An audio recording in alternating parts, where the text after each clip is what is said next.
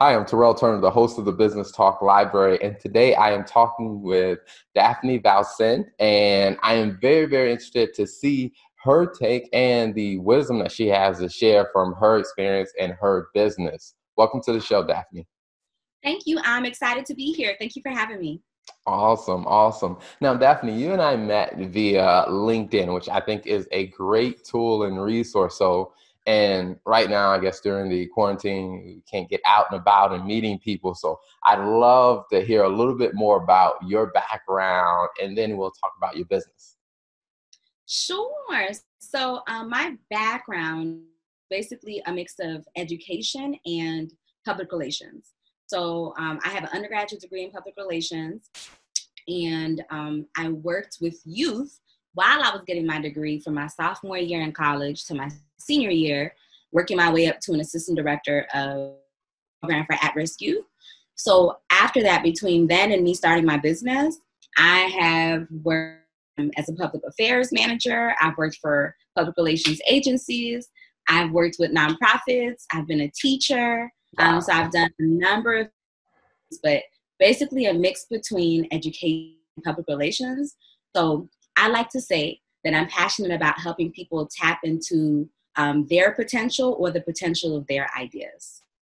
awesome, awesome. So, was there anything that really sparked your interest to go after a publications or I guess you say public relations career? Sure. So, um, let me see. Um, my neighborhood, right? So I'm from um, a city called North Miami Beach, Florida, which I like to just say Miami. in North Miami Beach, there, growing up, there were a lot of different stores that were on this main street called 163rd Street. But on that same street, I would notice that a number of the stores were empty. So I saw that some stores were always empty, and then there were stores like Foot Locker, for example, that to this day usually has action. If a home mall is shut down somewhere, the Foot Locker is still thriving. It might be the only store left. So I was wondering what was the difference between those businesses that were empty and the other businesses that seem to be thriving because they both might be selling the same thing. They're both selling shoes, for example. They're both selling clothes, but you have one clothing store that's thriving and another that is not. So, public relations is the study of how you get people from interest to action. So, for me, that was really, really important for me to explore um, as opposed to being a business major. I wanted to do public relations to kind of kind of close that gap. Okay. So do you find that um, public relations has a lot of cross with marketing, or I guess do you see them as two distinct things? Definitely see the cross um, between them. So in, at University of Florida, where I did my undergraduate education, public relations was housed in the College of Journalism. So you had to be really good at writing, basically, in order to to do it. So with marketing, marketing is interesting in that um, and i'm so i'm really good with facebook a lot of my first like the first tens of thousands of dollars that i made in my business as an entrepreneur came almost solely from my facebook engagement wow. right so on facebook so on facebook you could put out marketing but again just like the empty stores it doesn't resonate with anyone so the writing that you do that allows people to be engaged in whatever it is that your picture is or even like if you're trying to inbox people, the writing is might is what might capture people's attention to have them then take an action that you want them to take. So I feel like public relations definitely um, has a big uh, connection to marketing. And I think the other thing is, as business people, we should all be trying to establish a brand, even if you're not on social media at all, because some people are really successful not on social media, not doing online marketing. It's important to help people to perceive you as someone they want to do business with. And that's what public relations is also about. How do you establish a brand for yourself? Again, that gets people to take action, not just be interested in what it, whatever it is that you're doing. Mm-hmm. And I think that's a very interesting, um, I guess, the aspect of business that unfortunately I think a lot of people don't really learn about it. I mean, my my background is accounting and fine, corporate finance, and when I started, you know, I guess you say promoting or trying to attract customers for my consulting business, that was the marketing and even getting into like copywriting. That was something that I was just like, I have never been taught this nor been exposed to this too much. Um, so it's definitely a, I, I can see how that makes a huge difference. Yeah, it sure it sure does. I was actually doing professional development around copywriting this morning because the the better you can get at it, it's just so for example, if you if you invest in fifty dollars in Facebook ads and your copywriting is on point, you might be able to make ten thousand tens of thousands of dollars, right, from that initial ad, depending on whatever it is that you offer. But without it, it's just it just makes things a little bit harder. So um, and I was watching a video, I think last year, that said that a lot of millionaires have in common um, that they're really good at writing, right? Even if you're, again, not online doing online marketing, but you're sending an email um, what, or writing a proposal, um, it's it can be really really helpful. So I'm glad that you worked on that. I think that's really awesome, and I think people in finance and accounting are fabulous because you're just intellectual and and so smart. So congrats on all that you're doing when it comes to accounting and finance. Yeah, I, I, I like the what you said about you know you were taking a, a course on that this morning because what I'm learning is that I mean it is an ongoing skill of the the writing because even when I was going through undergrad and grad school, um, I lean more to like the math and the more math or number related um, courses and I really didn't have as much appreciation for the English or for the writing. But I think it was when I, I took a job for a Fortune 500 company, and part of my job was to study the financial analysis of Wall Street analysts, and then mm-hmm. actually write out what the CEO and the CFO were going to say on their next call. And what I realized then is like, wow, I really need to work on my writing skills. Mm-hmm.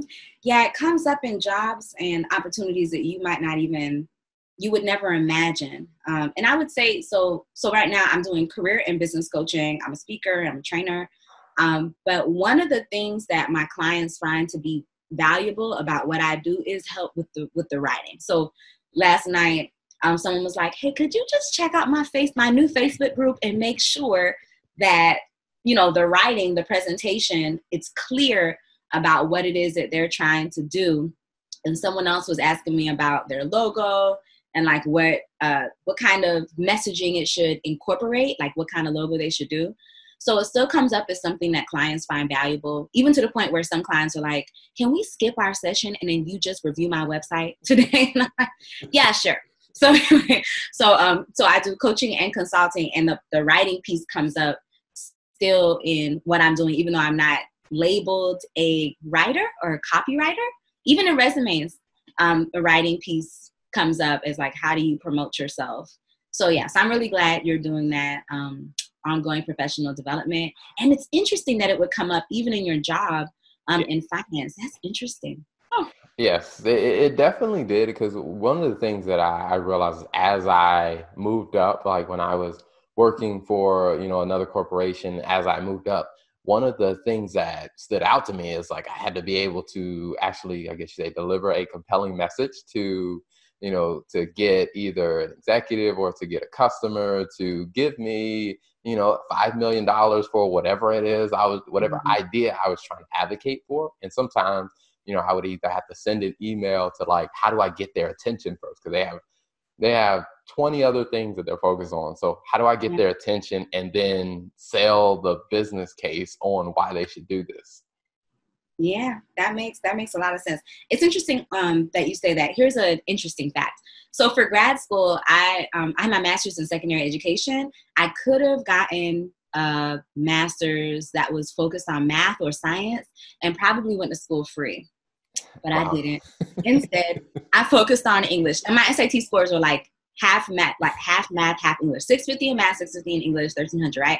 Out of 1600. So that's great. So I could have done either way, but I went English because I felt like I wanted to work with at risk youth. And I felt like if they could learn how to write well and speak well, it can open up so many doors. Like math is, is important, right? But if you can go into a bank to ask for a loan for your idea um, and be able to speak very well, or if you could go, you know, back in the days, I feel like you were you were probably part of this generation where when we were really young, to apply for a job, you would just go to the business and you would dress up well, and then you would say, "Hey, I was wondering if you're hiring right now." But mm-hmm. if you you went in and you could speak well, they might be like, "Yeah, sure. When can you start?" Like it was it was awesome back in those days. but now you still have to do that presentation whether you're interviewing for a job or if you're an entrepreneur and someone, you know, thankfully gives you a meeting to talk to them about whatever it is that you do. If you could speak well and write well, and I think you're a great speaker, um, but if you could speak well and write well, it can open up doors. So I ended up paying like having $40,000 in loans to pay back because of my passion for communication. yeah, interesting fact. Interesting fact. no, when you talk about, um, like I said, looking at people's social media pages, are there some common things that you that you've noticed? Like when you look at pages, you're like, all right, this can use a little bit of work, or hey, this is a common mistake, or I guess you say common negative that you see when you're looking at different pages. Yeah. So this is something that I hear over and over again. I spent like tens of thousands of dollars at this point, probably. in I have in professional development, working under coaches um, and consultants. And this one thing that they talk about in every program I've been in is what could be the downfall of a number of pages, and that's not being clear about what problem you're solving and the solution you have for it. Not the problem that you feel people should be worried about, mm-hmm. um, but the problem that people actually really, really um, want solved. For example, let's say you sell hair products and you're saying, my hair product is great because it's gonna make your hair shiny, but your same hair product makes people's hair grow faster. If people want their hair to grow faster, then that's what you need to be talking about, or that's what you need to lead with, and you can talk about the shine later. so I feel like with a lot of people, I, I, and I heard this my first year in business. Someone was saying the the the biggest mistake that they make, their clients make, is that their clients put forth um, what it is they want people about, as opposed to the thing that actually is an urgent need for them. So I think that's probably the biggest thing that I might see if, if a page doesn't have as much engagement, um, whether it's a business page or a social media profile, it may be because people are not very clear on what this person does or why they do it so well. So that's that's the thing I think is probably the biggest thing that's missing from certain pages. Okay, awesome. So let's mm-hmm. talk a little bit about you know the services that you offer, and like I said, I, I want you definitely feel free to um, share with us like the, the, how people can get in touch with you as well because I, I, think like I said I love the the mindset that you have towards what you do um, and just you know from looking at some of the stuff that I saw on your LinkedIn page um, you definitely are good at what you do so I definitely want people to hear about you know your services and how they can work with you Sure. So I am a speaker, trainer, and coach. Um, I like to say that I help mission driven leaders build a firm foundation. The reason why I say mission driven leaders is because the clients that tend to work with me want to change the world somehow. It doesn't matter if they are in finance or they're a doula um, or they're in healthcare. They are they have a heart for others, which I love. So um, what I do for those individuals when it comes to the coaching piece is career or business coaching. The career coaching is usually around either I call this the let's say the three P's: purpose, pursuit, or preparation. So it's figuring out what kind of career move these people want to make next based on what we identify as their purpose, their mission, their values, um, what it is they're truly passionate about. The pursuit piece is because over 60% of jobs, according to a lot of statistics, are actually um, attained via networking or not because you apply to a posted position. So I teach my clients how to be able to competitively apply for jobs in non-traditional ways. Um, and then lastly, the last P is preparation. So when it comes to interview prep, resume preparation, and even informational interview preparation, and teaching those kinds of things, I help clients to be able to develop the materials they use to apply. And a lot of clients have, have been asking actually for LinkedIn um, for me to work with them on um, their LinkedIn as well. So this year, a number of my clients have gotten over $20,000 salary increases in new positions that they've gotten through their work with me. One of them attained a 30% salary increase that was equivalent to $40,000 um, in the midst of the pandemic. So wow. I love helping people to get jobs. That's the career piece. and then um, the business coaching piece is I help people either turn their vision to an actual business or um, have their business go from being, you know, whatever, however it is it's running now to more profitable business. So my clients have gone from making $300 a month to 3000 a month or $400 a month to $6,000 a month or um, one of the biggest uh, jumps that one of my clients has made the two biggest are going from $3000 a month to an average of 20000 within three months of working with me hit the $52000 mark wow. um, by month nine. And another client we went from zero dollars in revenue to now over five figures over thousand dollars per month that she's making now in her business too. So that's what i do as well. And i actually recently started doing some executive coaching which i kind of match with kind of career coaching. So for established executives or people who are manager manager positions, management positions, um, helping them to basically strategize around their next steps. So that's the coaching piece. And when it comes to speaking or training, it's usually around employee engagement, staff engagement, whether that's helping people to clarify their vision, helping to create positive um, company cultures, either from the individual perspective, what you, can you contribute to having a really amazing um, job experience, or what can you contribute? What can the team contribute together to being able to have an amazing um, kind of work culture? So that's those are usually the things that I do, but because of my background in education, occasionally I'm doing something with teens too. Whether it's speaking or coaching or training, those kinds of things come up just naturally based on my background. And then when it comes to how people can get in touch with me, um, my name is Daphne Valcin. Um, you can email me at daphne at daphnevalcin.com, and that's D A P H N E, my first name.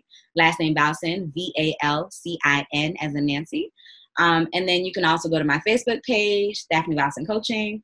Um, I also have a free group for women who want to advance in their careers, um, and that's the Women Making Waves Collective. So if you research that on Facebook, the Women Making Waves Collective, I love that group. But again, another fun fact during the pandemic, for some reason, I've had an influx of a lot of men who've been reaching out to coach with me. Um, yeah, married, single, all kinds. But um, for career coaching and business coaching, I'm not really sure what's going on there. But um, I do coach um, and train both men and women. Um, but I definitely have that passion for um, helping women as well um, because of their unique challenges that they have. Awesome, awesome. Well, I will definitely, definitely um, post all the links or the um the the tags to all of your pages because, like I said, I, I think there's definitely some great insight for people to get there. Um, because one of the things that I found in connecting with so many entrepreneurs during this support small business series that I'm doing is that there's a lot of wisdom and resources shared when you go to like LinkedIn or you go to the different group pages that people have on Facebook where there's a lot of wisdom and insights shared there. Mm-hmm. Yeah, there are. There are. You there's so many groups now. I actually had my first Facebook group. It could have been in 2006, right? So I've been doing it for like 14 years. I don't know. But anywho, so um, there's a lot of them now. But if you sift through and find, try to find what you're looking for, most likely it's out there. Um, and I, someone just sent me a group today where women share other women's um, Periscope. Periscope. I don't know if you know what that is, but it's like Facebook Live, but yes. you know, it, yeah, it was popular back in the day. So they share each other's periscopes, and there's thousands of women in the group. So anytime someone has a periscope, all the women come together and support that woman. I think that's so fabulous. So there's most likely a group um, for you if there's something that you're looking for online. Good point. Awesome, awesome. Now, before we wrap up, one question that I like to ask all everyone that comes onto the show is what is one or two pieces of wisdom that you have picked up in the process of starting and running your business that you would like to share? Great question. So, one piece of wisdom is, and this is just my opinion, before starting your business, if you are working for someone else, to make sure that you reach a specific revenue goal for your business before you transition from your full time job to full time entrepreneurship.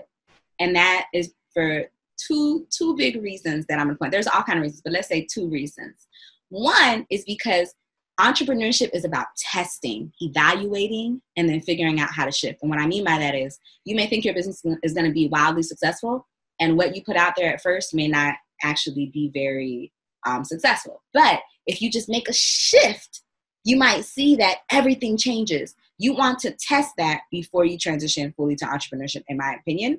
The second reason is because I believe, and this is kind of tip number two, you should develop your client base um, before you transition to full time entrepreneurship. So, what that means is um, here's advice that I gave one of my mentees.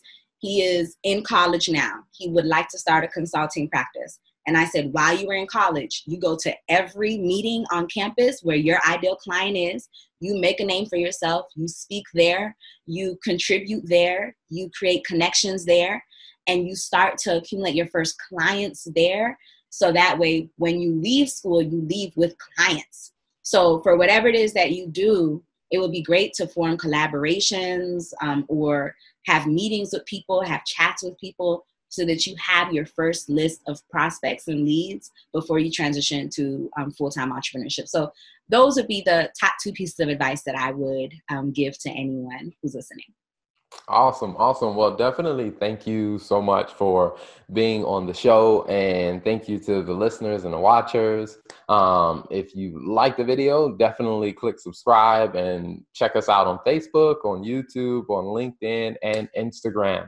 So, Ms. Daphne, thank you so much for being on the show and thank you for sharing your wisdom and insight. And we'll keep an eye on what you're doing and seeing as you continue to succeed in your business.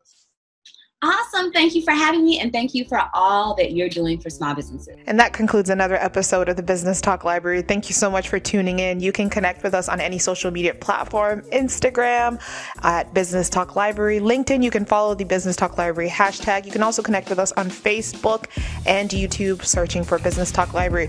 If there's any topics that you would like addressed or any questions you have about your business or your career path that you would like for us to answer on the show, feel free to shoot us a note on any of those those platforms and we will try our best to get to them. Remember, keep it simple.